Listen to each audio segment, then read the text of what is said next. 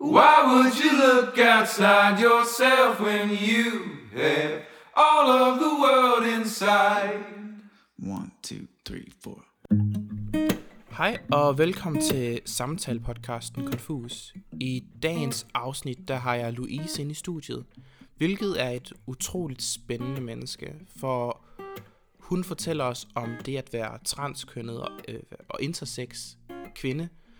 Og her i der får vi en større indsigt i, hvordan hele, hvordan øh, den mentale røre, eller hvordan det ligesom påvirker en, og gennemgå den øh, realisering af, at hey, jeg er sgu ikke en, en mand, jeg er ikke det, som verden har sagt, jeg skal være. Men jeg, jeg, jeg er sgu en kvinde, og det har jeg behov for at kæmpe for at, at realisere. Og vi går ind i den, og- hun, og hun fortæller mig om det at være intersex, fordi at jeg vil sige, at jeg er et menneske, der har en rimelig stor indsigt i LGBTQIA verden, fordi at jeg jo som sagt selv er homoseksuel, og har gået meget i miljøet, så har mødt drag queens og transkønnet, og det er en stor del af min, af min omgangskreds. Men det med intersex er noget, jeg ikke har haft en super stor indsigt i, så Louise giver mig en forklaring af, hvordan det rent fysiologisk hænger sammen, og også hvordan det så og hendes fysiologiske ting, hvordan det ligesom blev påvirket eller korrigeret i anførselstegn af læger og forældre tilbage i tiden, da hun var et barn, og hvordan det ligesom har påvirket hendes nutidige og nuværende psyke og mentale tilstand. Så vi, vi har faktisk en rigtig god samtale omkring hele rejsen, og, og jeg havde et meget stort behov, da jeg startede den her samtale med hende, om jeg ikke ville have, at det skulle, det skulle ikke handle om, om, om kønsorganer og om operationer. Det var ikke et fokuspunkt for den her samtale her. Den her samtale har et højere fokus på den mentale rejse og det at finde sig selv og selvrealiseringen. Fordi at problematik, man ofte møder med det at være transkønnet eller intersex i den nutidige verden, det er, at det eneste mennesker interesserer sig for, det er operationen. Nå, hvad, hvad har du så mellem benene? Har du fået lavet din bryst? Er du på hormoner? Er du, har du fået gjort noget ved dit ansigt? Det er alle de her meget fysiske ting. Selvom hormoner ikke nødvendigvis kun er en fysisk ting, det er også en mental ting. Det gør også noget ved ens, ja selvfølgelig. Psyken, man kan mærke en forskel. Whatever. Men det, det er meget det, der er fokuset i takt med det også er Caitlyn Jenner, som var en meget stor figur, der fik gjort det for nogle år tilbage. Og det, det er også et emne, vi snakker om omkring hende. Omkring, eh, hvor der også hele tiden var fokuset, Nå, hvad er der mellem dine ben nu? Hvordan, er, hvordan ser det ud nu? Fordi der er en eller anden årsag, så med det samme, at man skærer ud, igen i anførselstegn, så føler mennesker, at de har en ret til at få noget at vide, og de har lov til at spørge om intime spørgsmål, selvom man aldrig nogensinde vil spørge en, der var øh, født som mand og følelser også, men man ville aldrig spørge om, Nå, hvad, hvordan går det med tingene ned mellem benene på dig? Det vil man aldrig spørge om. Så vi har en virkelig fin samtale omkring hele den problematik, og at, at det at blive objektiviseret af verden i takt med, at man øh, transformerer, hvis man skal bruge det ord, transformerer sig om til det, der er det rigtige. Så forbereder jeg på en, en god samtale, hvor vi snakker om psyke, tran, det var transkønnet, intersex og generelle LGBT plus problematikker. Så velkommen til samtalen med Louise. Hej Louise. Hallo. Hvad så? Er du nervøs for det her? Jeg er lidt nervøs, ja. Ja, det skal der også være plads til. Det er ikke så farligt. Man skal bare se det som en helt almindelig samtale, hvor vi snakker om alt muligt og ingenting. Vi prøver. Vi prøver og prøver. Men nu hvor vi går i gang, så vil jeg gerne have, at du lige prøver at fortælle lidt om... Øh, prøv lige at fortælle lytterne, hvem du er som menneske, hvor du kommer fra, lidt, lidt fakta. Hvem jeg er. Ja, så vi ligesom får malet et billede. Altså, jeg er jo... Jeg er jo en form for... Øhm, ja, jeg er en form for carbon-baseret organisme. Fra... Det var Nej, smukt nej, sagt. Det undskyld. elsker jeg, den Undskyld, beskrivelse. så lige tænker jeg. Ja, Hvem selvfølgelig. er jeg? Det er også et stort spørgsmål. Det er et meget lille spørgsmål, men et stort svar. Mm-hmm. Hvem er jeg? Men det er, jo, det er jo faktisk i gang med at finde ud af, så det ved jeg ikke. Mm-hmm. Og hvad mener du med, du er i gang med at finde ud af det? Øhm, der er dele af mig, jeg ikke har fundet ud af endnu. Ja, Det vil jeg ikke. Det tror jeg ikke, jeg kan uddybe. nej, Nej. det er da helt fair. Hvem er jeg? Jo, men jeg er, jo- altså, jeg er en kvinde på 37 år. Vi kan tage det, jeg ved. Bum, fakta. Yes. Øh, jeg har to dejlige unger. Som er hvor gamle? 10 og 13 år. Ja. God alder. Teenager. Nej, en teenager, den anden Den på ene- grænsen. Ja, Kan du mærke det? det De kan er jeg. teenager. jeg kan. Den ældste, hun er, hun er meget teenager. Mhm. Ja. Så skal man til at være forældre på en ny måde. Ja. Det skal, jeg er i gang med at omstille mig. Det er svært. Ja. Jeg prøver. Det skal, ja, man skal lige tilpasse sig til, at Yes. børn, de ikke sådan har den samme kærlighed, som de har. Selvfølgelig elsker de stadig en, men det er på en ny jo, Men måde. de har jo lige pludselig, så får de jo øje på verden i stedet for. Netop. Og så har de pludselig en masse hormoner, der river rundt i dem. Ja. Skal du finde ud af, hvad, hvad, er, hvad er de for et menneske på, Ja. her på den jord? Lige præcis. De skal også finde ud af, er. Mm-hmm. Så det er jo egentlig meget spændende at følge med i. Det er mega At de stille spændende. og roligt kommer og fortæller mig, hvem de er. Ja. Det synes jeg. Mm-hmm. Så er du jo også øh, nærmest nygift. Ja, og to år. Ja, det er da, det er da nyt. Er det? Jeg Er det? ikke Okay. sige, så er man stadig ikke nygift. Ja, okay. Nej. Okay, vi, jeg er nygift. Du er nygift Ja, stadigvæk. med Stephanie. Ja, det er mega dejligt. Og hvad vil du definere dig selv som? En lesbisk kvinde? En En, jeg plejer at sige biseksuel biseksuel? Okay. kvinde. Mhm. Ja. Biseksuel intersex kvinde. Intersex. Og jeg vil egentlig gerne have, at du prøver, fordi at jeg vil sige, at jeg er et menneske, der ved relativt meget om LGBTQIA-miljøet. Men intersex, det er en af dem, de ting, som jeg har, er nyere ting, som jeg har op, opdaget at være. Vil du prøve sådan at male et billede af, hvad det er? Ja, uha. Mm-hmm. Altså de rette termer for, hvad det vil sige at være in- intersex, eller interkønnet, som det hedder på dansk. Mm-hmm. Intet? Inter, Inter? Okay. ligesom intercity og internet. Ah, Ja. bum, smukt. Øhm, at man har en krop, som differentierer fra mand og kvinde. Den, den er ikke binært enten mand eller kvinde, men Okay. okay. sådan en blanding af de to Okay. et sted imellem. Og enten så er det fysisk, eller også så er det hormonelt, eller Mm-hmm. det kan være mange ting. Det kan være noget, man er født med, det kan være noget, der kommer senere i livet. Og hvordan har det manifesteret sig i dit liv? Øhm, øh, jeg er født med det, der hedder tvetydig kønstegn. Hvilket skal sige... øh, Hvilket skal sige, at der var nogle læger, der kiggede mig mellem benene, da jeg blev født, og var meget forvirret over, om jeg var en dreng eller en pige. Nå. Ja. og hvornår begyndte du at forholde dig til det selv? Selv? Uha, jamen det er jo, det er jo, det er jo en lidt kompleks historie. Ja. Lad os Gå ned i den. Øhm, Ja. Fordi der var jo nogle læger, der så besluttede sig for, at jeg var en dreng. Mm-hmm. Så jeg gennemgik i min barndom rigtig mange operationer for at komme til at ligne en dreng. Okay. Ja. For ligesom at korrigere fejlen i anførselstegn. Ja, i anførselstegn. Mhm. Og jeg er stærkt uenig i, at der skulle have været korrigeret noget som helst. Enig, så her også. Øhm, og det, er, det var en proces, som, som har kostet mig rigtig meget igennem livet. Hvordan? Øhm, øh, jeg har, I dag der lever jeg med PTSD og sådan Okay. hospitalstraumer og Mm-hmm. flashbacks og sådan nogle ting. Ja. Øhm, Men er det noget, du altid var bevidst om, at der var blevet korrigeret på et eller andet? ja, men altså det, var, det blev fortalt til mig som om, at jeg fik nogle operationer, og, Mhm. og det var vigtigt, da jeg var barn. Okay. var Så nærmest var præcis. livsnødvendige ting. Ja, Okay. det, det var livsnødvendigt, ikke? Mm-hmm. Og ja, så op igennem min, min, min tidlige barndom, der, der, der var en længere periode, hvor jeg rendte rundt med, hvad hedder det, kateter.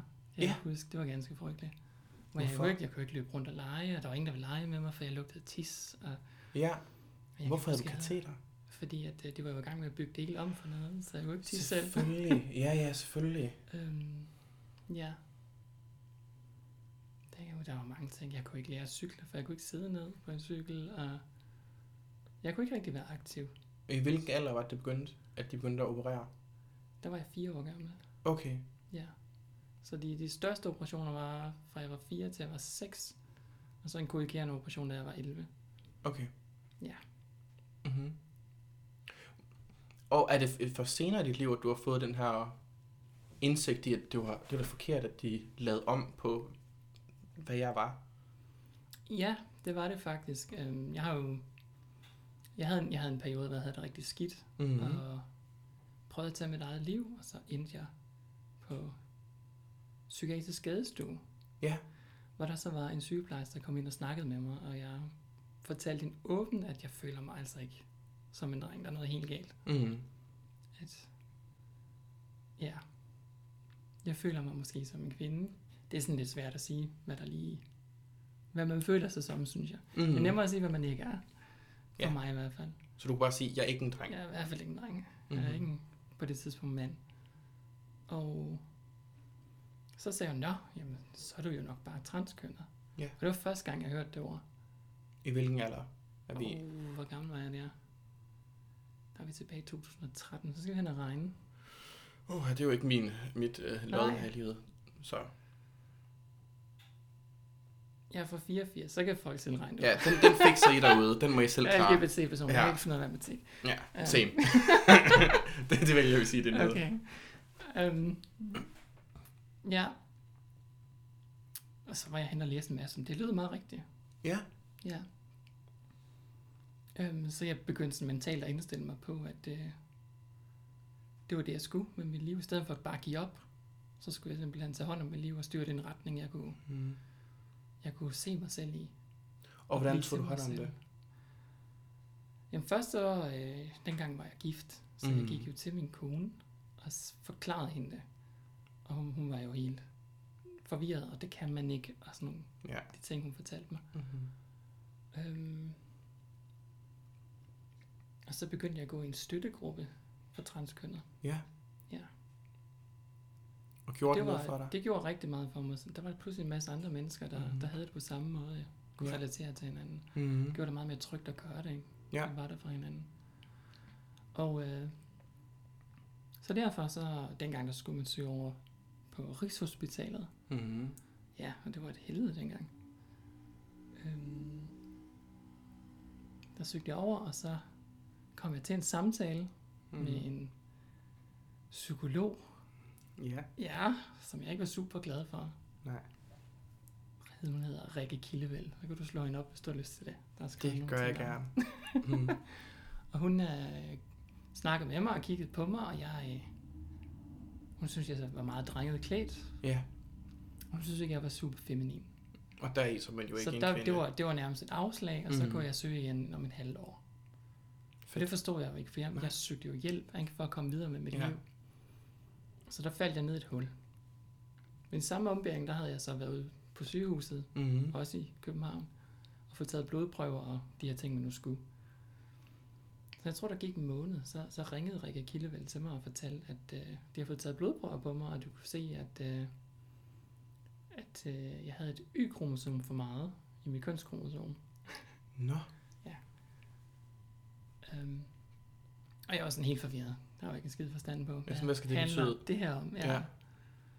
Og så fortalte hun mig en masse om hermafrodisme og så videre, og hun mm. forklarede mig, at, øh, at med den her fejl, som hun kaldte det, der, der bliver man typisk ikke så gammel. Nå. Så man bliver omkring 50 år, skulle jeg regne med. Og alt det her, det var en samtale, mens jeg var på arbejde. Nå, okay, stille og Så roligt. det var sådan lidt... Nå. Mm, tak. Ja, så jeg faldt lige ud af hovedet på mig selv. Så lagde hun på, og så var jeg inde og sige til min chef, jeg, jeg, jeg, skal, jeg skal hjem nu. Mm-hmm. Det forstod han heldigvis godt. Ja. Men så fandt jeg jo så ud af den vej igennem, at jeg var at jeg havde hermafrodisme, som det hed.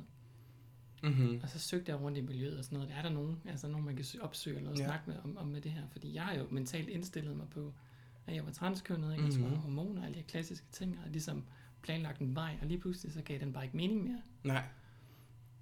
Og så fik jeg fat i, uh, i dem, der hedder Intersex Danmark, Ja. og snakkede med dem, og de fortalte mig, at man siger ikke her med frodisme længere. Det er stærkt nedsættende, åbenbart. Så at jeg var interkønnet. Og hun kunne fortælle mig om min uh, interkønsvariation, at jeg ikke skulle være bange for ikke at blive gammel og så videre. Der var der ikke noget, der indikerede. Hun vidste ikke, hvor min behandler i København havde det fra. Mm. Og så derfor så blev jeg mere og mere nysgerrig, fordi det begyndte pludselig at hænge sammen med nogle ting i min barndom, mm. med Mm. nogle operationer, og, og også i min teenageår. Jeg gik ikke selv i puberteten. Det skulle jeg have hjælp til. Så jeg har også været i testosteronbehandling. Nå, ej, hvor Alt det her, det begyndte langsomt bare at give mening, og det var ligesom så skræmmende, at jeg ikke havde set det her puslespil foran mig Mm-hmm.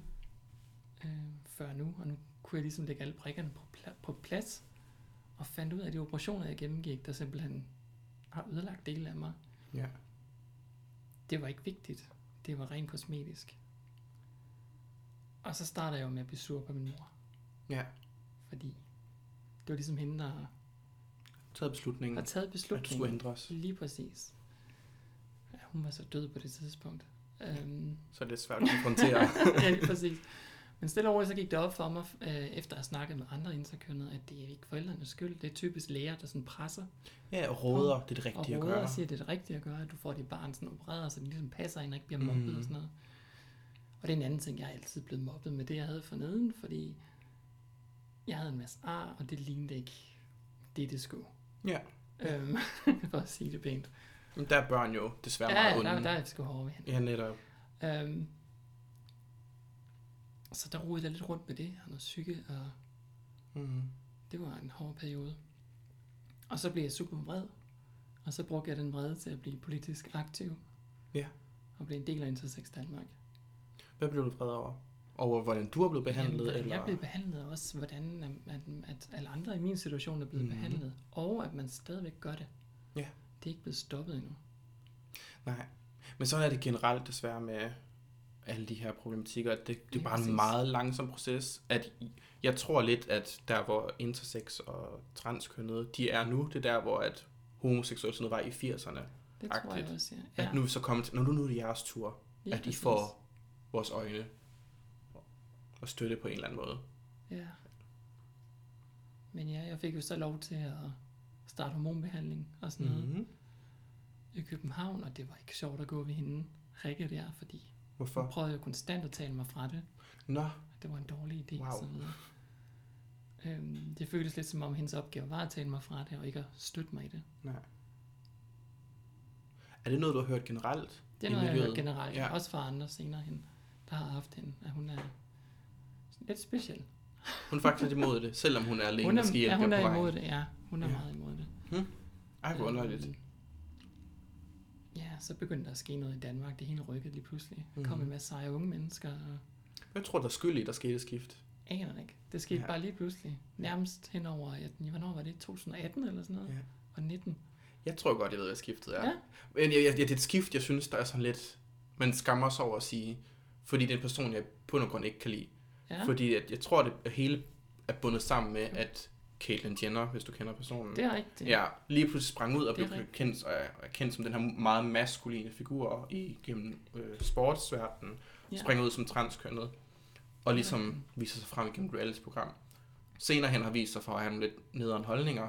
Jeg er ikke helt enig med, med Caitlins holdninger. Nej, men stadigvæk, jeg tror, at det, at hun stod ja. frem, har haft en kæmpe stor indvirkning på, at det pludselig er, bestemt. folk har øje for, at I eksisterer, og ikke blot er en punchline. Lige præcis, ja. Så jeg tror, det er det, der er skiftet. Det er det, der skifter, ja. Det kunne godt være. For før, Det lyder sådan- bare sådan, ja. Ja, fordi før, før det synes jeg ikke, man hørte sådan super meget over. Så var det Nej. kun igennem sådan RuPaul's Drag Race, igennem sådan... Jo, jo. øhm, Som referencer, at man- problemer. Ja, ja, så der, der, igen et problematisk øh, show, fordi det igen... Ja. Og igen, det er jo, det er, jo- det er jo faktisk det er lidt en, en sidenote, men mm. det er generelt noget, jeg oplever i LGBT-miljøet, det er infighting. Folk, der slår på hinanden. Folk, der har det svært at, Ja. at afreagere på hinanden. Men sådan er det ofte. Og det kan man bare ikke stoppe. Nej, Man kan Og have det- fokus på det, men man kan ikke stoppe det. Og det sjove, og det er det, jeg aldrig forstår, at alle udefra tror jo, at LGBT plus miljøet er så inklusivt, og åh, vi hjælper hinanden. Men det er Ja. som om, at der er rigtig meget sådan noget med, at vi slår på hinanden og siger sådan, nej, du er ikke på den måde korrekt, så derfor Det er kan jeg godt pege lidt ned på dig og snakke lidt ondt om dig. Altså, det har jeg jo også oplevet. Mm. Mm-hmm. Fordi jeg er jo ikke super feminin. Nej. Nej. Øhm, og det er sådan lidt forventet, ikke? Når man, når man, Ja, du skal være sådan når man sådan ekstremt ligesom, feminin. det, man kalder skifter køn. Ja. Et udtryk, jeg ikke kan lide. Mm-hmm. Øhm, Hvorfor? Fordi jeg har ikke rigtig skiftet noget. Nej. Nå nej, du... Jeg har bare fortalt verden, at det, de antager omkring mig, er forkert. Ja. Jeg er ikke en dreng. Det er rigtigt. Jeg er ikke en mand. Det giver Jeg er en anden. mening. Og så begynder jeg selvfølgelig at ændre min krop, så det passer Mm-hmm. til min identitet. Mm-hmm. Det er faktisk en ting, jeg tror er meget ødelæggende. Den sætning, Ja, at skifte køn. det giver egentlig super god mening. Igen, det giver jo super god mening, når du siger det, men det er ikke noget, man tænker over, når man ikke selv har været i den tænker det indre dialog. Nej, men jeg tænker, det vil svare lidt til at sige, godt, jeg skifter lige seksualitet. Det er rigtigt. Altså, det jeg ikke Det rigtig, giver, det er gør, rigtigt. tror jeg. Jeg tror, man finder ud af ting omkring sig selv, og så Ja, man bygger videre på sin identitet med Lige tiden, præcis. tak man får mere indsigt i den. lige præcis. Men det, ja. Fordi jeg har aldrig været i den der proces med at finde ud af, hvad for et, et køn jeg er. Fordi det er altid, mm, men jeg har haft en mor, der spurgte ind til det, fordi at hun er bare Mm. sådan meget åben og gerne interesseret i sådan, Nå, er du måske transkønnet? Er der et eller andet der med Ja. mangel på ord? Hvor jeg som jeg har fundet ud af, at i daglig tale er en homoseksuel mand, men jeg vil nok selv sige, nok er nok mere sådan non-binær-agtigt, sådan Ja. ja. intet køn, sådan flævende i, fly, flydende i spektret-agtigt.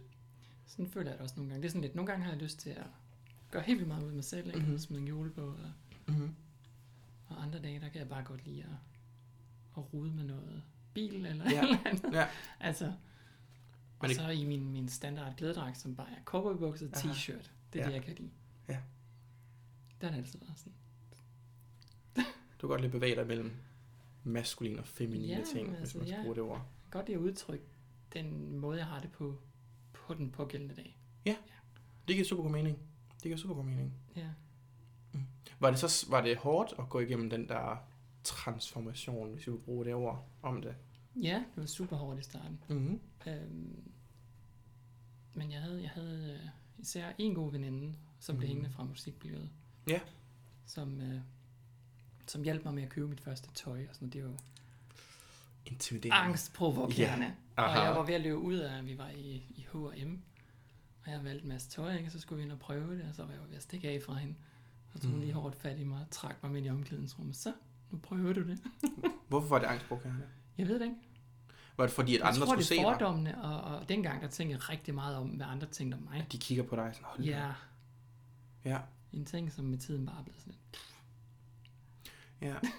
Jeg tror, det er en, igen er en, gen- jeg tror, det er en generationsting. Det kan godt være. Og jeg, igen, der putter jeg mig i samme generation som dig, i forhold Ja, til den der. At i dem, der er væsentligt yngre end os. Ja, de er jo så Meget mere De er så flydende. meget sejere, ikke? Altså, Ja, det er meget nemmere at bare sådan, "Nå, jeg går i det her, fordi jeg kan min, gå i det. Min døtres generationer der, de er jo fantastiske. Det er så fedt. Ja, Det er en generation i sociale medier. Det er, det er nemmere at få sin øh, mening og holdning ud til verden, og få at møde sit publikum. det er rigtigt. Ikke for at Ja. sige, at sociale medier er en fantastisk ting på alle punkter, men det, det kan både godt og noget. skidt, lige Ja. ja. præcis. Ja. Mhm. Men ja, Hvordan påvirker det dig at komme igennem østrogenbehandling og... øhm, jamen, så starter der eller jo hvad lige pludselig, jamen, så starter der jo lige pludselig en helt ny øh, pubertet. Ja. Og det er jo ikke super smart, når man, øh, jeg ved ikke om, om du kan huske din pubertet, at pludselig så er der Svagt. nogle nye følelser, man ikke forstår, og man Mm-hmm. er frustreret, og man er gal, og Ja. ellers så er man super glad, ikke? Ja. Og følelserne er bare alle steder på en gang. Ja. Ja. Og så samtidig med, så skal man være voksen, man skal være forældre, Ja. og man skal passe sit arbejde. Mm-hmm. Det var svært. Det var faktisk godt rigtig forstå. svært. Ja, jeg kan godt forstå det. At der er lige pludselig hormoner, som der bliver taget hensyn til, når man er i Ja. teenagealder. Og så ens hjerne, den er lige pludselig under ombygning igen. Ja. Så uden at rigtig kunne forklare det, fordi det er så abstrakt, så er jeg mm. gået fra at tænke sådan meget ensporet og teknisk, Okay. til at jeg kunne tænke meget bredere. Men ikke nær så dybt. ja, det Så- lyder meget generaliserende. Det, Ja, ja. det, det, det er kun mig, jeg snakker om. Ja, selvfølgelig, selvfølgelig. Altså, det Vil du sige, at du kommer oplevelse. mere i kontakt med sådan den emotionelle del af dig, hvis, hvis, Meget hvis vi mere. snakker om det generelle? Meget mere før end går ud ikke til Nå, ej, hvor tude og sjovt. sådan noget. Nu tuder jeg jo. Ja. Jeg skulle sige, at jeg tuder hver dag. Det passer ikke, men Der skal ikke så meget til. jeg kan få mine følelser ud på en sund måde nu. Ja. Ja, Nå, ej, hvor sjovt. Det At, er en kæmpe at, forskel, synes jeg. mm. Men havde du svært ved at komme i kontakt med dine følelser før i tiden? Det havde du jeg, var- men, men der måske mand? ligger også... Ja, jeg var en virkelig dårlig mand. Jamen altså, når, når folk bliver overrasket over, at man er gift med en kvinde, ikke? Så, så hele tiden Ja. sådan, jeg troede, du var homoseksuel, ikke? Sådan.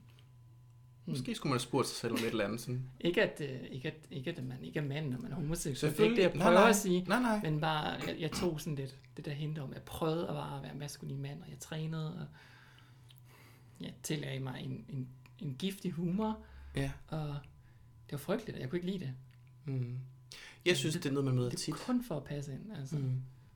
Man møder tit det der med, at... Øh, nu kan jeg kun tale ud fra det at være homoseksuel. Mm. At, at der møder man tit, at folk, der ikke er sprunget ud, de får en ekstremt giftig humor, eller en Oh, ja. nedsættende tone omkring, især det at være feminin i en mandlig Ja. krop. at det møder man meget tit. Og så også med tiden sagt, når de bliver en del af miljøet, de føler, nå okay, måske Ja. var det lidt noget pis, det egentlig sagde før i tiden. Det, ja, altså, det er også, når jeg sådan husker tilbage, det er lidt cringe. Mm-hmm. Men på den anden side, så betyder det også, at man er vokset som person. Netop. Og det synes jeg, er- det er rigtig fedt. Hvad var det, du kunne finde på at sige, for eksempel? Altså, jeg kunne aldrig finde på at sige noget ondt om andre, Nej, egentlig.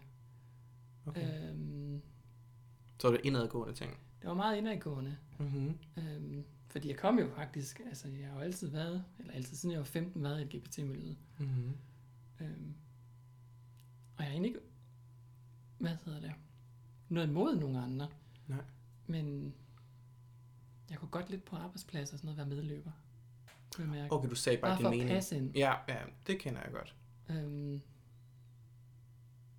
ja, eller også så blandede jeg mig ikke, hvis der er en diskussion omkring Mm-hmm. et eller andet Whatever, ja. LGBT-relateret. Mm-hmm. Så ignorerede jeg det bare. Ja, Det gør gik jeg din ikke. vej. Nej. Nu tænder jeg af. det, Hellere det det. skider Louise ikke. Nej. Um, ja. Jamen det skete jo, så pludselig så skal man jo hen og finde en ny stil, ikke? Noget tøj, og oh, gud, hvordan, Mm-hmm. hvordan ser jeg ud, og nyt navn. Og Ja. det med navn, det var super svært, fordi jeg har jo børn med den her proces. Nå, selvfølgelig. De Og jeg skal vil, jo jeg vil jo meget, meget gerne have mine børn, ligesom ikke føler, at de mister mig, at jeg lige pludselig bare tager det her projekt op, og så Mhm. løber jeg 100 km i timen. Mm-hmm. Så jeg prøvede jo med et navn, der lå meget tæt op på mit gamle navn først. Mm-hmm. Men så fandt jeg ret hurtigt ud af, at, at, at øh, mine unger, det var faktisk det mindste problem. De havde så nemt ved at omstille sig. Siger de stadig Det ikke var far? så cool. Det gør de ikke, nej. Nej, De okay. kalder mig Mutti. Mutti. Ej, hvor det sødt. Mathilde har fundet på på et tidspunkt, fordi hun synes, det var lidt mærkeligt, når, når jeg hentede dem i skolen, ikke? og de andre spurgte, er det din mor? Så hun skulle sige, nej, det er min far. Ja, det jeg Så jeg synes, hun var lidt mærkelig. til at forklare sig. Ja, lige præcis. Mhm. Mm-hmm. I stedet for, hun skulle forklare sig, så spurgte jeg, om hun havde noget andet, hun ville kalde mig. Mm-hmm. Og så gik hun i dage og tænkte, så Mutti, det lyder sødt, det vil hun gerne kalde mig. Ja. Og det, det bliver jeg rigtig glad for. Mm-hmm. Så det kalder din begge to mig nu. Ja, Ja, det er dejligt. det er dejligt. Mærker du en modstand fra dine omgivelser i den her ud, øh, Øhm, Selvrealisering. Jeg mistede næsten alle mine venner på det. Gjorde du alligevel? Ja. Hvordan? Altså, var de trak sig, eller konfronterede de dig med det? Øh, de, de konfronterede mig ikke, nogen af dem. De forsvandt bare stille og roligt. Nå, At, øh, så sådan. kontaktede de mig bare ikke mere, og de havde aldrig tid og sådan nogle ting. Du. Mm, ja, ja, man Og kender. så var de væk. Mm, Øh, men til gengæld så fik jeg også mange nye venner. ja, Fordi nu var jeg jo pludselig et helt andet sted i LGBT-miljøet, ikke? netop. Øhm, så det var så også det, at jeg mødte min kone. Mm. så skete der også nogle fantastiske ting. Ja, lige præcis. Mm. Har I så kunne sådan...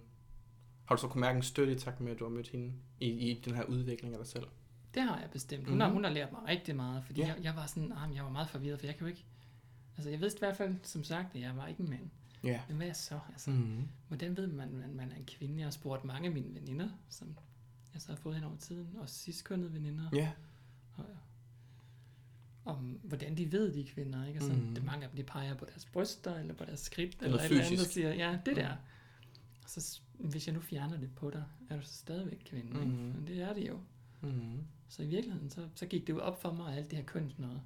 Mhm. Vi, så, så vi deler hele vores samfund op i køn, Ja, og alligevel så er det så diffust. det er mega Men diffust. det eneste sted, hvor det kommer alvorligt i spil, det er, når vi skal lave børn. Ja. Øhm, Men udover det, så burde det bare være mere det, en... ja. Alt andet, ting. det er jo så... Det handler mere om, øh, om øh, sociale kønsidentiteter. Mm. Altså, hvad forventer man Ja. af en kvinde? Forventer man af en mand? Så det synes jeg var ret komplekst, fordi på det tidspunkt, der spillede jeg elektron- elektronisk musik meget hårdt. Ja. Og jeg elskede at med elektronik, og jeg havde mange sådan typisk drengede interesser. Ja. Øhm, jo, jo, altså, jeg, jeg strikkede og syede også, og sådan nogle ting jo, men, men altså, jeg prøvede sådan at finde ud af, hvad kunne jeg tillade mig, Mm. ud fra, hvad mine interesser var. Ja. Og så kom Stephanie ind, og så, hun, hun er bare helt kold og nede på jorden og siger, det er noget fisk det der. Du er lige præcis den, du vil være. Ja. Bum. Ikke? Og hvis jeg havde lyst til at gøre dit og dat, så skulle jeg bare gøre det.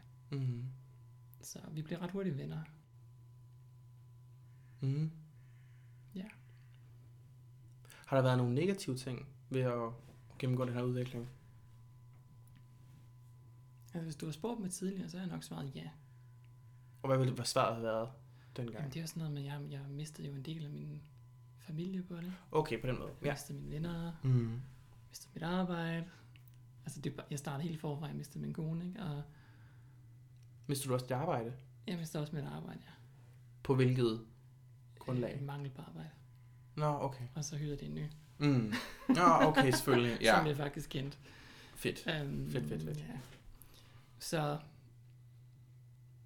på det tidspunkt, du har spurgt mig der, så ja, så havde jeg næsten fortrudt det, Ja. fordi jeg blev bare sparket helt tilbage. Mm.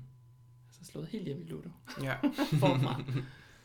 øhm, men det betyder også, når man så er landet på bunden, og sådan lige har fundet sin ben igen, Ja.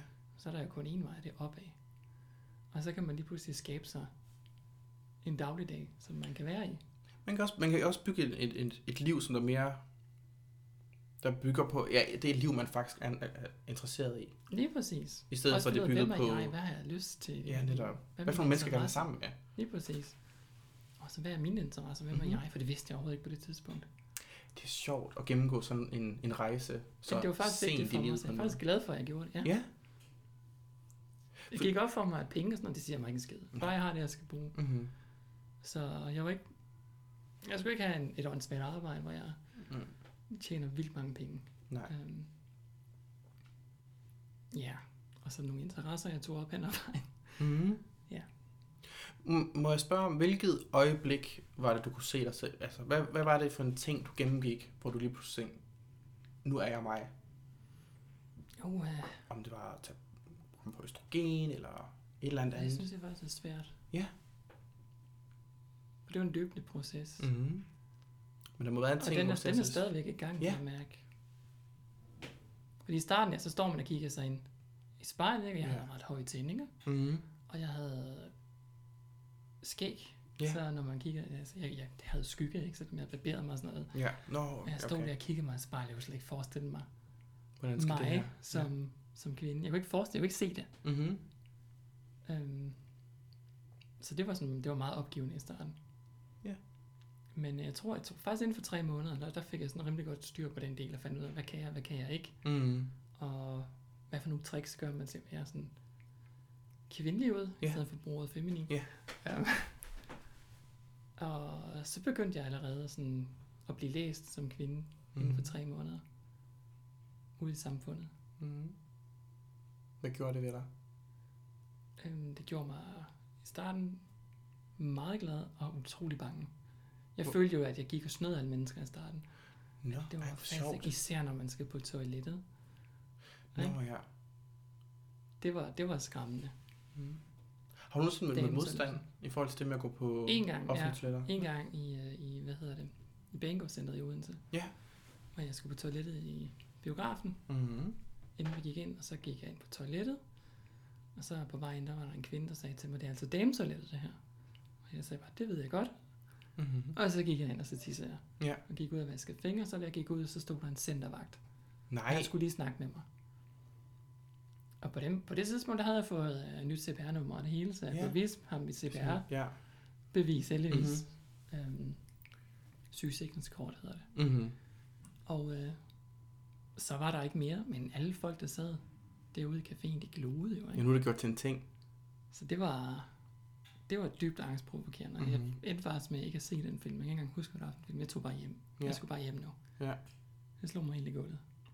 Det kan jeg godt forstå. Hvordan har du det? Der er jo, en, det er jo en, generelt en stor debat, det der med toiletter. Ja. Det er jo åbenbart en stor ting med, at vi skal åbenbart debattere, hvor man går på toilettet. Men hvad er dine Jamen, tanker om det? Ja, jeg forstår det ikke helt. Jeg synes, vi bare skal have nogle unisex-toiletter. Der er jo Okay. alligevel... Ja. Man går altid ind bag en lukket dør og gør det, man Mhm. nu skal alligevel. Mm-hmm. Ikke? Og nogle gange, det må jeg da indrømme, det gør jeg nu, for nu er jeg blevet så selvsikker, at hvis jeg skal tisse og købe dametoiletter, så går jeg på hertoilettet. Mm. Jeg er så ligeglad. Ligesom alle andre kvinder også gør. ja. Og, og, der er ikke rigtig noget problem mere. Nej. Um, Ja, men jeg, jeg, jeg har, altså jeg har deltaget, jeg har været med til demonstrationer og sådan noget, så jeg har en vis indsigt i det. Ja. Fordi at der, og det, det sådan, jeg altid synes, der er problemet i forhold til det med toiletsnakken, det er, at mange, de, de, deres argument er, at de bruger frygtpolitik med, at jamen hvad nu hvis, at en mand klæder sig ud som kvinde for at forgribe sig på, på kvinderne, Eller bruger det som en- mulighed Jo, jo, for at så- snige sig ind. Men så er det jo ikke interkønnet eller transkønnet, der gør det. Så er det jo en mand, der gør det. Ja, netop. Men det er også det, som... Ikke en cis-mand, og det er jo det, der er problemet. Det er jo ikke os, der er problemet. Ja, men det, det, jeg tror argument- ikke, det er registreret. Jeg ved det faktisk ikke, så jeg ved ikke helt, Mm. om det er sandt, det jeg siger nu, men jeg Mm. tror ikke, det er sket. Det er ikke sket. At nogen er blevet Der er aldrig nogensinde eller der er sket. sket noget mystisk på et toilet. Nej. Men det er jo det, der er ved med frygtpolitik. Der prøver de at skabe en, et, et forfærdeligt scenarie ind i hovedet på oh, jo, dem, der ikke ved noget om det. Sådan lidt, "Nå, det er da også rigtigt. Og det er dem, som er allerede i tvivl om, hvad en transkønnet er. De tror allerede sådan lidt, mm, er I nu sikker Ja, på, ja. det er en ting, det her? Jamen, jeg har også, jeg har også en veninde, og hun er lesbisk, ikke? og hun er ja. karse, og det er så tit, hun bliver mistænkt for at være Ja. mand. Ikke? Mhm. Hun har oplevet det flere gange end mig, Ja. at blive stoppet på dames og lidt. Så det er jo, det er jo, det er jo stukket helt af. Altså, Det er crazy. altså, hvis det var mig, jeg ville da bare lukke øjnene. Men okay, nu kommer jeg så også fra et miljø, ikke, hvor når man var til fest, så gik man ud på toilettet og tissede, ikke? og så stod der drag queens og tissede i pissoiret. Så jeg var vant til de her ting, Ja, og ja. der skete jo ikke en skid. Det var ikke farligt. Ja, fuldstændig det samme her. Um, så det kan godt være, at jeg er lidt biased, men, Mhm. men ja, frygt, som du siger, frygt, det er bare, Det er kimen til det skal vi altså meget kæmpe onde imod. ting. Ja. Frygt, det er ikke altid vores ven. Nej, nej, det gør det der med, at så bliver folk, har de nemmere ved at, at klynge sig sammen og gøre, Ja, ja, når der er skurken. Det er der, hvor ondskaben kommer fra, så lad os da Også dem, pløje dem ned. lige præcis. Ja. Så jeg, altså, jeg har aldrig rigtig forstået det, men jeg har også, igen, jeg er kommet, kommet i et miljø med et drag queens, transkønnet Mm. og alt det der. Og jeg er også selv tit blevet spurgt, om jeg er en pige, da jeg var barn. Ja. Fordi igen, jeg var en lille feminin dreng, der havde langt krøllet hår og Mm. elskede at lave Barbie og gik i kjoler. Og så jeg blev Ja. spurgt tit, er du en pige? Sådan, lidt, det ved jeg ikke. Jeg elsker, når jeg bliver spurgt. Ja. Fordi jeg er jo også besat af, af Barbie. ja. Og det er faktisk en sjov ting. Min Barbie hed Louise. Ej, hvor jeg sjovt. havde en Barbie. Jeg måtte have en Barbie. Jeg havde ikke så mange penge. Ja. Min mor syede tøj til den. Ja. Den hed Louise, så selvfølgelig hedder jeg Louise nu. Ej, hvor sjovt. Du er blevet den, din egen Barbie. Ja, Du er blevet genfødt som din egen Barbie. ja jeg tror ikke, jeg er en Barbie, men, men ja. Jeg, Men det, jeg har sådan lidt en idé om, at, at jeg nu, måske har noget projektion over i, i den her skideduk, ikke? Ja. Højst sandsynligt. Ja. Mhm. Hvis, altså, jeg havde også, inden jeg gik i gang med, med det her afsnit, og vi ligesom planlagde, at vi skulle optage, der havde jeg en, en tanke om, at vi skal ikke snakke om operationer, fordi det er ligesom Mm. ofte det, som transkønnede eller intersex personer oh, ja. bliver defineret som, at de er kun operationer, ikke et menneske, fordi det er medier, præcis. fordi det er spændende. Det er dødspændende. Ja, det er så spændende at høre om sådan, Nå, hvad for nogle kønsorganer har du så, og hvad ja. Der er sket der? Men Ja. hvis vi skal prøve at forholde os til, hvordan processen var for dig, Ja. om hvordan det har påvirket dig at komme igennem, uden at vi skal behøve at nævne, hvad du Jo, har fået gjort. altså, man, altså jeg, kan, jeg kan sige, at de ting, der blev gjort ved mig, Mm-hmm. var ikke noget, jeg kunne forholde mig til. Hvad mener du? Øhm, jeg kunne ikke forholde mig til den måde, min krop så ud på. Okay, ja. Efterfølgende, det har jeg aldrig kunne, Mm-hmm. efter den operation. Eller de, undskyld, de operationer fra Mhm. min barndom. Ja. Øhm, også selvom, at jeg, at jeg lukkede øjnene, så, så, så, altså ligesom du ved, du, har, du er bevidst om, hvor din arm er henne. Ja. Så er man også bevidst om, hvordan man egentlig ser ud for neden, ikke? Ja. Og jeg så ikke ud, som jeg var bevidst om, jeg så ud. For Okay. det var jo blevet ændret. Du har et mentalt anderledes billede op i hovedet. Ja, Ej, hvor sjovt. Ja. så det var også super vigtigt for mig at få det, den del ændret af mig, for jeg følte, at det var et overgreb, som jeg gik rundt med dagligt. Mm-hmm. Og jeg havde så mange problemer.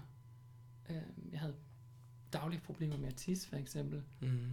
fordi jeg var forladet kunstig urinrør, og det var, der var ardannelse og sådan noget, så jeg Mhm. havde jo tit øh, indgangskateter med, når jeg skulle i byen og sådan noget. Det var frygteligt. Nej. Så skulle stikke ind for at tisse, ikke? Og det var en lidt grafisk, beklager. Nej, det er helt fint. Men, øh, helt fint. Men alle de her ting, ikke? som jeg givet mig komplikationer med, og mareridt, og Er du nogensinde blevet konfronteret det med at skulle bruge engangskateter og sådan noget? Nogen, der sådan har bidt sig mærke i, hvad fanden laver altså, du? der er mange, der har spurgt til dem, fordi de, de, de, de er pakket super dumt, sådan nogle, ikke? og så er de jo, hvad er de, 40-50 cm lange, så man kan ikke lige have dem i en taske. Ikke super disk- diskret. Nej. Um, og så forklarer jeg mig det til med, fordi jeg har problemer med at tisse. Ja.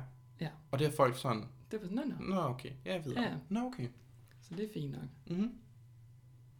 Men ja. Så efter den, den sidste operation, jeg fik her, som jeg ikke kunne få igennem staten, for de mente jo ikke, at jeg havde begået nogen fejl. Så jeg kunne Nå. ikke få erstatning eller noget som helst. Øhm, den måtte jeg betale ud af ejendommen.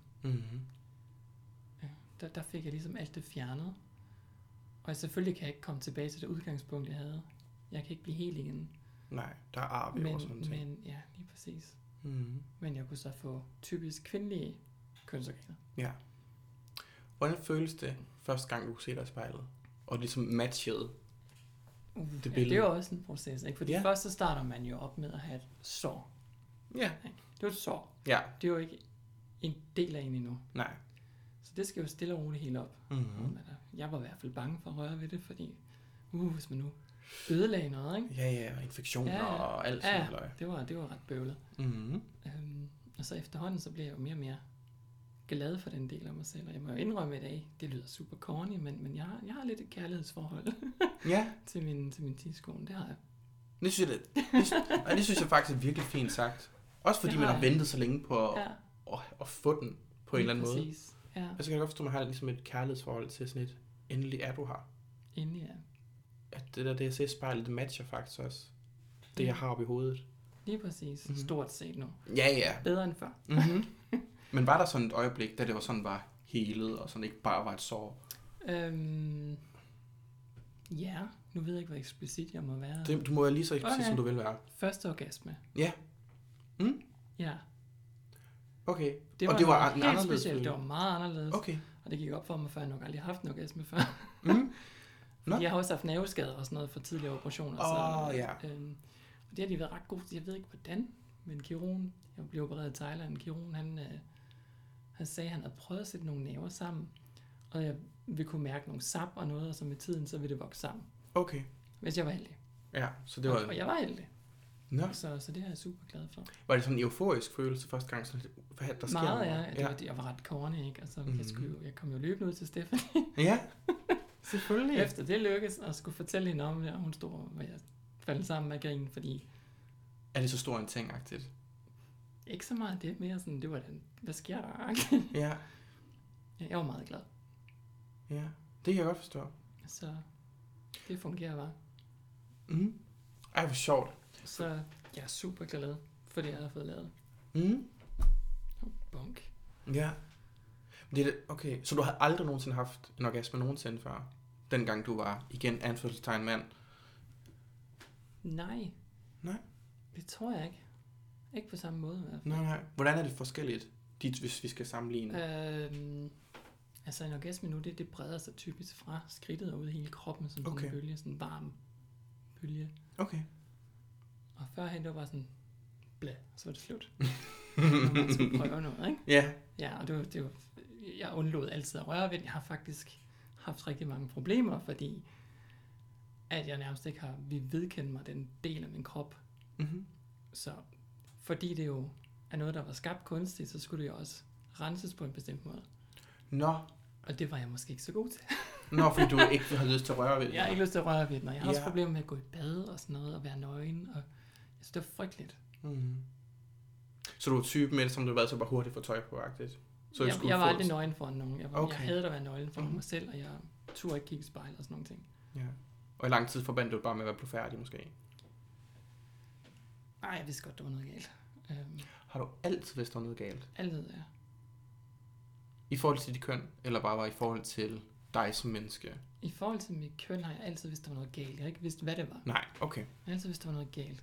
Altså, Mhm. mm-hmm. fordi folk, de kommenterer altid på de mest mærkelige ting. Det er sådan, øhm, hvad jeg legede med legetøj, måden ja. jeg gik på. Mhm. Mm-hmm. Sådan, sådan, jeg gik åbenbart meget feminint og sådan nogle ting. Og så fik jeg, jeg bliver altid rettet ind, ikke? Og sidder ja. ordentligt på en stol og alle de her dumme ting. Mm-hmm.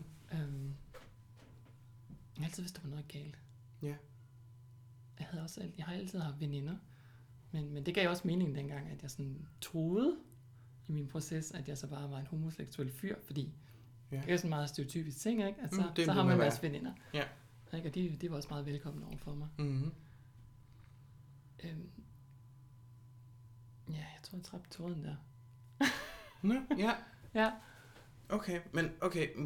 okay. Du troede i starten, at du var bare en homoseksuel mand. lige præcis. Og hvornår, hvordan gik du så over til lige pludselig at være biseksuel? Det er jo sådan, det er jo sådan en hel, øh, det er Mm. en hel proces, ikke? Ja. Gennem livet. Det er jo ikke bare... Forskningsproces. Ja. Jamen det var da jeg, jeg fik øje på Mm. en pige, Ja. og så kom op i 7. klasse, blev vi så slået sammen med en anden skole. Ja. Der kommer en pige op, der hedder Cindy, og hun er butch, hun er stor, og hun træner, og hun var skældet. Ja. Hvor sjovt. Og jeg kunne bare mærke, at jeg kildede, det kildede maven, når jeg kiggede på ja. hende. Og jeg var super forvirret over det. Ja. Der var et eller andet ved hende, ikke? Og det sjove er faktisk, at vi endte faktisk i en slåskamp på et eller andet tidspunkt. Mm. Og hun tædede mig bare. Sønder sammen. Og så bagefter, så kan jeg huske, at vi sad og snakkede om, hvorfor vi egentlig slås. Mm. Men det var der ingen af os, der vidste. Og så kom vi til at grine af det, og så begyndte vi at bonde over det. Ja. Og så begyndte vi at kæreste lidt. ja. Øh, vi fandt dog hurtigt ud af, at det, øh, Det fungerede ikke. vi var ikke gode som kærester. Nej. Vi, vi var venner. Mm-hmm. så, så vi blev bare venner i stedet for. Ja. Ja. Øhm, ja, og så, så, ja, så det var jo super forvirrende det der med, at jeg, jeg kunne både kunne være tiltrukket af drenge og piger. Mhm. Mm. Samtidig med det, så var jeg super kredsen. Ja, det var, Hvordan kredsen? jamen, hvordan kredsen, altså, de fyre, jeg har været sammen med i hvert fald, de, de, de skulle gerne være lidt feminine, ikke? Og ikke Okay. have de her typiske, giftige, maskuline Mm. mm. holdninger og Ja. nedgørende og voldsomme. Mm. Hvorimod, det må kvinder gerne have.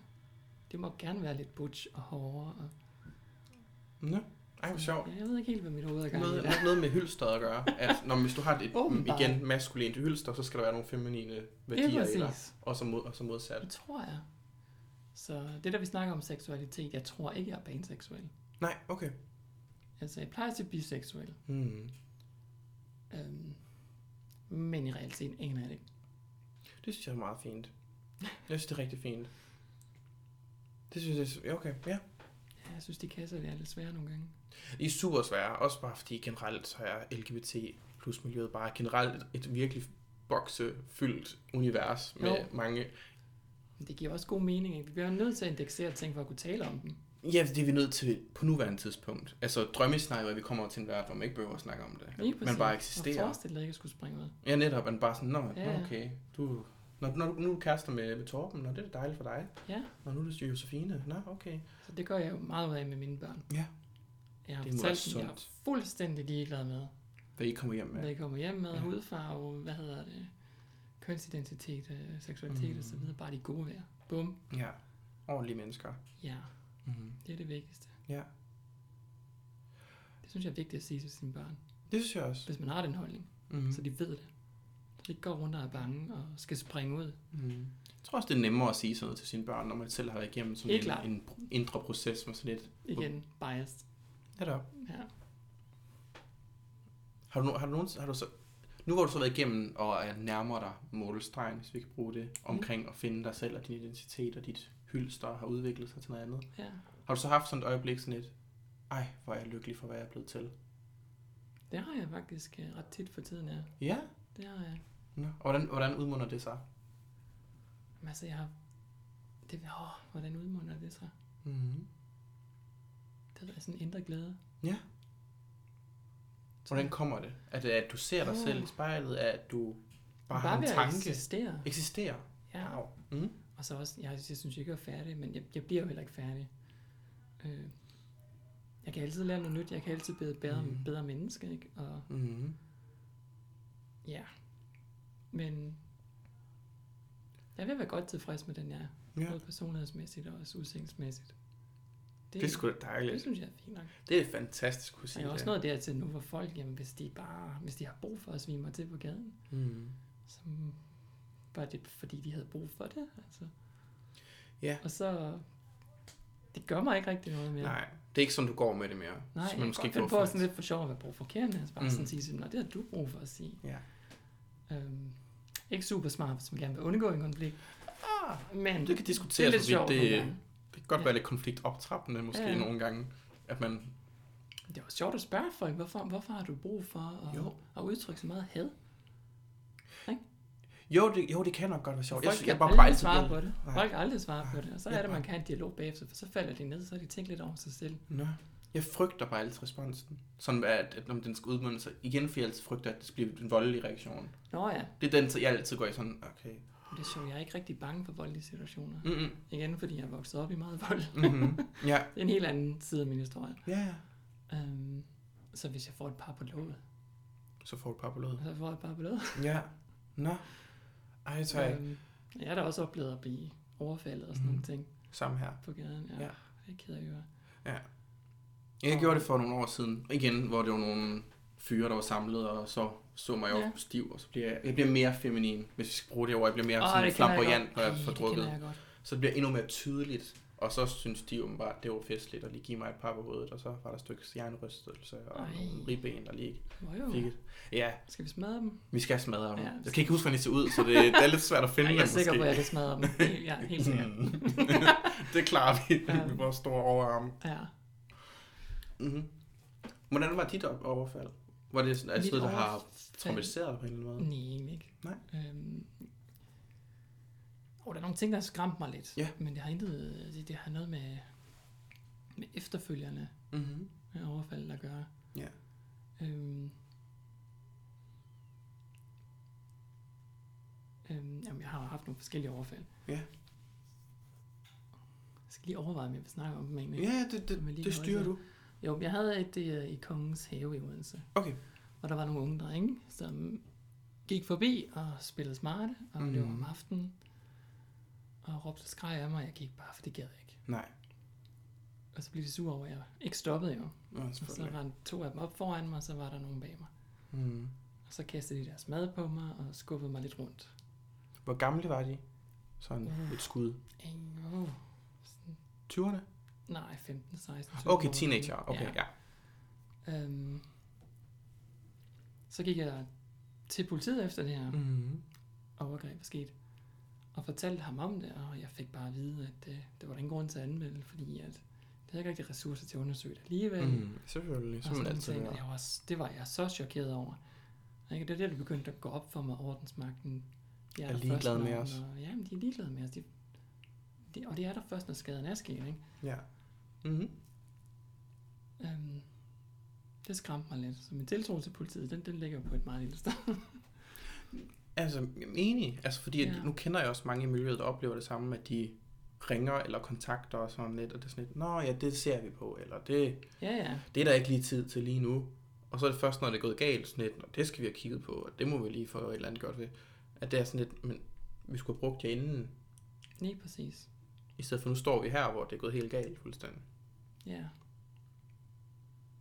Men ja, jeg har også oplevet værre ting, men Mm. jeg vil helst ikke lige snakke Nej, det behøver vi heller ikke gå ind i overhovedet. Fordi Mm. det, det er noget, der har påvirket mig. Ja. Og noget, lige skal arbejde noget mere med, før jeg kan snakke om det. ja, selvfølgelig, selvfølgelig. Det er også helt, helt fair. Ja. Mm. Er der så nogle flere sådan mål i din sådan transformation? Transformation. Ja. Som du synes, du mangler at opnå? Øhm... Jamen, det har noget mere noget, med noget personligt at gøre. Noget mentalt? Jeg skal lytte til mig selv. Okay. Altså, jeg har jo haft mange problemer i mange år på grund af PTSD, ikke? Så jeg har, Mm-hmm. og det er PTSD på grund af min barndom, og, Ja. og jeg havde svigtende forældre, og jeg har boet på institution, og der er sket rigtig mange ting i min barndom, som da der kom ro på mit liv, ligesom bare skyllede ind over mig og Ja. rev mig i stykker. Ja. Øhm, Hvordan rev dig i stykker? Jamen, jeg var ikke et fungerende menneske i Nej. et års tid, tror jeg, hvor jeg bare lå i min seng Okay. og eksisterede. Okay, sådan en rigtig depressionsagtig Ja, ting. rigtig Ja. ja. klinisk depression, Mhm. mm-hmm. hedder det. Og jeg skal blive bedre til at, at lytte til mine egne begrænsninger, Okay. i stedet for at for eksempel få et job, som jeg ved, jeg knækker halsen på. Okay, på den måde. Sådan nogle ting. Altså, Mhm. For jeg vil rigtig gerne, jeg vil rigtig gerne have et job, jeg vil rigtig gerne kunne fungere i samfundet og alle de her ting. Mhm. Det er ret vigtigt for mig. Mhm. Men det kan jeg ikke. Nej, For jeg har bare de her perioder, hvor jeg knækker fuldstændig sammen og, og ikke kan passe. og lige skal genstarte. Mhm. Ja, som en, Så ikke en engang, følge flex, af- ikke engang flexjob vil jeg kunne tage. Det, det vil jo være typisk være, hvis man kan arbejde 14 dage om ugen. Ikke? Mhm. Øhm, det kan jeg ikke engang Nej. løbe. Så Så lige nu det, jeg arbejder hen imod, det er førtidspension. Og det, det er så svært at indrømme. Hvorfor? det er der, jeg er nået til. Det er da svært at indrømme, at, at, at, at jeg ikke fungerer. Altså, der er ikke nogen, der ikke har lyst til at fungere. det ved jeg ikke. Øhm, Altså, jo, du fungerer måske ikke i forhold til, hvad, hvad man siger, normen er. nej, Er- nej, er er, at præcis. fungere. Jeg, ja, men, men, ja. Men til gengæld, så er du et menneske, der er fundet dig selv og sådan noget. Det er da Det meget rigtigt. vigtigere, end at man kan passe sit, Helt 8-4 job. Jeg tænker også, at når det engang kommer på plads, så skal jeg lave noget mere frivilligt arbejde. Det synes jeg er en god idé. Nu har jeg også lavet en masse politisk arbejde, men jeg har fundet Mhm. ud af, at det er jeg ikke god til. Hvorfor? Øh, fordi de ting, jeg har arbejdet politisk med, det er noget, der omhandler mig. Okay, på den måde. Ja. Øhm, interkønnens rettigheder for eksempel. Mhm. Mm-hmm. Så stop Mm. øh, operationer på spædebørn. Af kosmetiske årsager, alle de her ting, mm. Mhm. har arbejdet med. Det ligger så tæt på mig, og det slider mig op at stå og diskutere min jeg ret til min eksistens med en politiker, for eksempel. Mm. Øhm, så det har jeg været lægge at gøre længere. Det kan jeg godt forstå. Det kommer for tæt på. Ja, Så også når, når folk de sådan går imod en, så føler man, at det bliver et angreb på en som person måske også. lige Kunne jeg præcis. for, forestille mig. Ja. Det kan jeg godt forstå. Så ellers så er jeg gået ind i øh, racismefri by, som det hedder, i Odense. Fordi det er noget, jeg kan... Jeg er jo en blegefed dansker, så det rammer ikke mig. Nej, netop. Men jeg kan jo se, at mine medmennesker, det rammer. Ja. Og det er noget, jeg kan arbejde med, uden at, øh, at det påvirker mig. Mm. Øhm, Ja. Så det er jeg faktisk blevet ret glad for, at, at kunne det, og møde nogle, nogle Ja. nye mennesker, Det kan jeg forstå. og høre om nogle nye udfordringer, som... Jeg er selvfølgelig ked af at høre om de udfordringer, der eksisterer i vores Mm. samfund, og nogle gange så er jeg blevet ret overrasket over, hvor slemt det egentlig er. Det Men, men det er jo også godt, ikke, at, at, Mm. at finde ud af, Ja. så vi kan gøre noget ved det. Helt sikkert. Um, ja, Du kan også blive, det var jeg engang meget, meget for en periode, øh, hvor man sidder i krisetelefonen for forskellige ja. LGBT-organisationer, hvor man bare sidder og lytter og prøver at det guide kunne man folk også på. guide. Ja, ja. Men også i miljøet kan jeg også godt. Jeg har også været tovholder i en, mm. Mm. i en T-gruppe, sådan hedder. Ja. Transkønnet, og har været hvad hedder det, bestyrelsesmedlem i Spektrum ude på universitetet. Nå, det kender jeg godt. Ja. Mm. Ja, Vi okay. startede Kønsidentitetsforum. Man kan næsten ikke udtale det. Svært øh, ord. Ja, forkortet KIF. Smukt. Kif. KIF. Ja, som, som ideen var lidt, at det var lidt ligesom en, en T-gruppe, Mm. men øh, så bred som muligt, så non-binære også er velkommen interkønnet og sådan Okay. Og øh, alle, der har ude på universitetet, har, altså uddanner sig inden for noget sundhedsfagligt, mm. eller s- skal have med mennesker at gøre, ikke? Ja, så de kan komme ned og stille spørgsmål. det er da mega godt. Øhm, det var faktisk ret godt, ja. Mm. Men øh, det blev så lukket ned. Nå. ja, så Spektrum findes ikke længere. Nå. Ellers, jeg ellers hørt meget om det. Ja, det var Ja. meget spændende, synes Ja. jeg. Så ja. Så er det generelt, jeg har også været en del, en del af sådan organisationer, Ja, hvor det er sådan, nå, så i min studietid, så med, i takt med, at de gik ud af studiet, ja, ja. dem som der var der, så stoppede det også med at eksistere. Så Lige præcis. lige stille og roligt, så flød det ligesom ud. Ja, Mm-hmm. men det var godt, så længe det varede. Ja, og det er dejligt med at gøre en forskel. Ja, så der mødte sige, jeg også en masse lægestuderende. Og det synes jeg var vigtigt, især når jeg er interkønnet, ikke? Ja, kan du fortælle om, hvor vigtigt det er at gøre Ja, det rigtigt? At vi er ikke raske, eller, eller prøv, vi er raske. ja. Vi er ikke syge, vi har Mhm. ikke brug for hjælp. Og hvis vi har brug for hjælp, så skal vi nok sige til. Ja, ja, ja. Ikke? Ja. Øhm, Men der var mange, der ligesom fik øjnene op for noget af det der Mhm. med, at det er jo ikke bare ligesom at have hareskår, man lige fikser. Nej. Det er jo kønsorganerne på et barn, ikke? Mm-hmm. Øhm, Det er en rimelig stor ting. det er en rimelig stor ting, ikke? Mm-hmm. Også bare de ting, det, det bringer med sig. Man skal jo til, tit til, til check-up, og der er vildt fremmede studerende mennesker, der tit kommer ind og kigger på mm-hmm. ens skridt, ikke? Og flere Ja. ja. forskellige rører med en. Mm. Det gør, det gør nogle ting ved en, der ikke er sundt. Det kan jeg godt forstå. Eller forestille Øhm. mig af det. Ja. Så jeg har været glad for, at vi lige har kunne undervise nogen der, Mm. når nu vi ikke kan overbevise politikerne om, det er en skidt idé. Nej, desværre ikke. Der er heldigvis også sket noget nu inden for læ- lægevidenskab. Der er nogen, der nægter at lave de her operationer. altså jo, der sker noget, og jo, det er rigtigt. Og, Knæ, knæ. ja, altså, for jeg, kan, jeg kan huske, at det første gang, jeg sådan... Eller ikke første, jo, første gang, jeg fik sådan en indsigt i processen. Ja. I den der med, at når jeg skal på hormoner og sådan noget, så var det noget med, at man skulle igennem den der psykolog-proces, øh, proces, hvor man får stillet et spørgsmål om, om man øh, fandt nydelse i at slå dyr ihjel, da var barn. At Det er rigtigt, det er rigtigt, jeg kan godt huske. Ja, øj, ja, nogle mærkelige Og det er ikke ret spørgsmål. mange år siden, det blev fjernet fra de der spørgsmål, der blev stillet. Nej, jeg har faktisk fået de spørgsmål. Ja. Det var nogle mærkelige spørgsmål. Ja. Og også om man tænkte på sine forældre, når man masturberede. Nej, er det rigtigt? Det er Ja. fuldstændig crazy. Det er fuldstændig crazy. Og jeg sad også bare og tænkte, hvad er det her for noget mærkeligt noget? Det er fordi, gør jeg prøver at gøre- male som noget syge i syge på en eller anden måde. Lige præcis. Altså seksologisk klinik, Mhm. mm-hmm. som jeg blev startet op på dengang. Øhm, at det er jo det samme sted, som, som behandler alle mulige andre seksologiske Mhm. mm-hmm. lidelser og Ja. problematikker. Og De er især også kendt for at, at behandle pædofile. Og, og he- Fedt. Ja, ja, det er super fedt. Wow. Og, og hele jeres spørgeskema er faktisk Aha. En viderebygning af det. Nå, Okay. Det er derfor, alle de her mærkelige spørgsmål står i. Ja, Øhm, det er dejligt at blive sat i samme det siger kategori. så, nu har de jo lavet uh, Center for Kønsidentitet, ikke, som mm. det Mhm. hedder. Det er præcis de samme mennesker, og de gør præcis de samme ting over i København. Men heldigvis, så er der blevet åbnet en klinik uh, i Odense nu. Ja. Jeg bor i Odense, Mm-hmm. hvor jeg kan gå. Og det er jeg rigtig glad for. Mm-hmm. Øhm, og de har lavet en erfaringsgruppe, sådan, så de ligesom har en dialog med deres patienter omkring, øh, hvordan de oplever deres behandling, og, hvad man ønsker sig, og så man sammen ligesom får fundet ud af en løsning, i stedet for at det bare er professorer, der har studeret et Ja. eller andet, som er eksperter i os. Ikke? Mm-hmm. Øhm, det synes jeg er rigtig godt faktisk. Det fungerer ret godt. De har ikke så mange penge, men det, Det er start. det går i den rigtige retning. Ja, netop. Det, det er en start. Det skal Ja. man se det som. Sådan jeg det tror ofte. desværre ikke, det går i den rigtige retning i København endnu. Nå.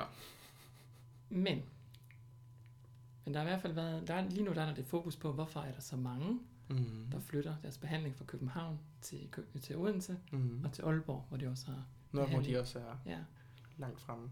øhm, selv folk, der bor i København, flytter deres behandling. Ikke? Hvorfor sker det? Så må man se lidt Det er der heldigvis kommet lidt fokus på Ja. så der er kommet i gang med en undersøgelse. Jeg håber lidt, der kommer noget ud af det. Ja, fordi så man, man kan forestille mere menneskelig igen, København er en stor by, så der er flere mennesker, ja. og større chance for, at der er flere transkønnede intersex personer der. Så det vil være fedt, hvis at. Behandlingssystemet så også var godt der. Ja, lige præcis. Det er, jo ikke, det er jo ikke alle mennesker, der har ressourcer eller Nej, nej, til at kunne tage til Odense, eller tage til Aalborg for at kunne få gjort ting. nej. Desværre. Men stadigvæk i Odense. Mm. Øhm, de, de behandler jo primært transpersoner, så hvis man er interkønnet har en lidt funky øhm, ko- kombination af hormoner og sådan noget Ja. i kroppen, så, så er det lidt, lidt udfordret. Øhm, Ja. Er ikke en ny ting på en eller anden måde. ja, altså jeg havde jo til. før min operation, der dannede rigtig meget progesteron. Det, det er jeg et ikke, problem. Nej, okay, det er kønshormon. Okay, Øhm, kvindelig kønshormon. okay. Og det, det er typisk en ting, man tager ved siden af sin behandling, Okay. som sådan en form for booster. I nogle lande, der, der udskriver man det, gør man ikke i Danmark, der er vi ikke nået til endnu. Er det ligesom østrogenagtigt?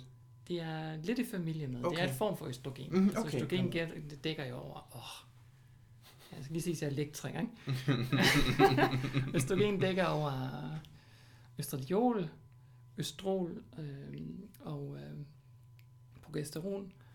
Og så ved jeg faktisk ikke, om der er mere. Der, det er der sikkert. Højst sandsynligt er der. Ja, men det, det, det er de tre typiske. Mm-hmm. Og østradiol er det, der går ind og giver brystfølelse øh, Okay, ja. følelse og så videre. Mm-hmm.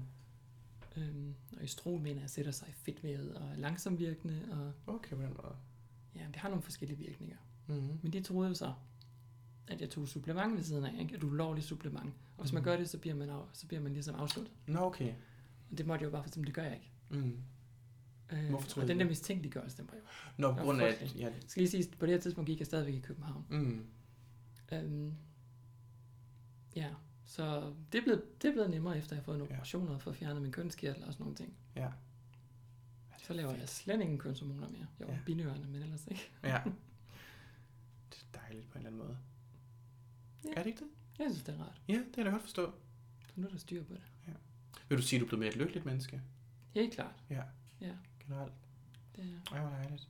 Vi er egentlig også ved at, at ramme slutningen på det her afsnit her. Ja, Og der skal jeg jo spørge dig, det der spørgsmål, stiller alle mine sådan, gæster, det er sådan, Ja. hvad sådan er overskriften eller ordet, der sådan omfavner dig som menneske eller dit liv? åh, kindermælkesnitte. Nej, skal jeg være seriøs. Um, um, omfavner mig som menneske. Ja. Eller definerer dit liv, eller sådan noget, et eller andet. Ja. Udvikling, Udvikling, tror jeg, ja. det giver super god mening. Bare udvikling. Ja. Det har været en lang udvikling og rejse, ja, du har været på, jo. positiv retning. Ja, det er mega fedt. Vi kan alle sammen blive bedre. Netop. Men jeg vil gerne sige mange tak, for at du blev med. Det var hyggeligt. Ja, det var mega hyggeligt. det var heller ikke så skræmmende, vel? Kommet i Nej, ikke mere, når vi kommer i gang. Ja, netop. Man tænker ikke så meget mere, at der er sådan udstyr omkring os Nej, nej, til sidst. præcis. Sådan lidt. Så igen, mange tak. Say,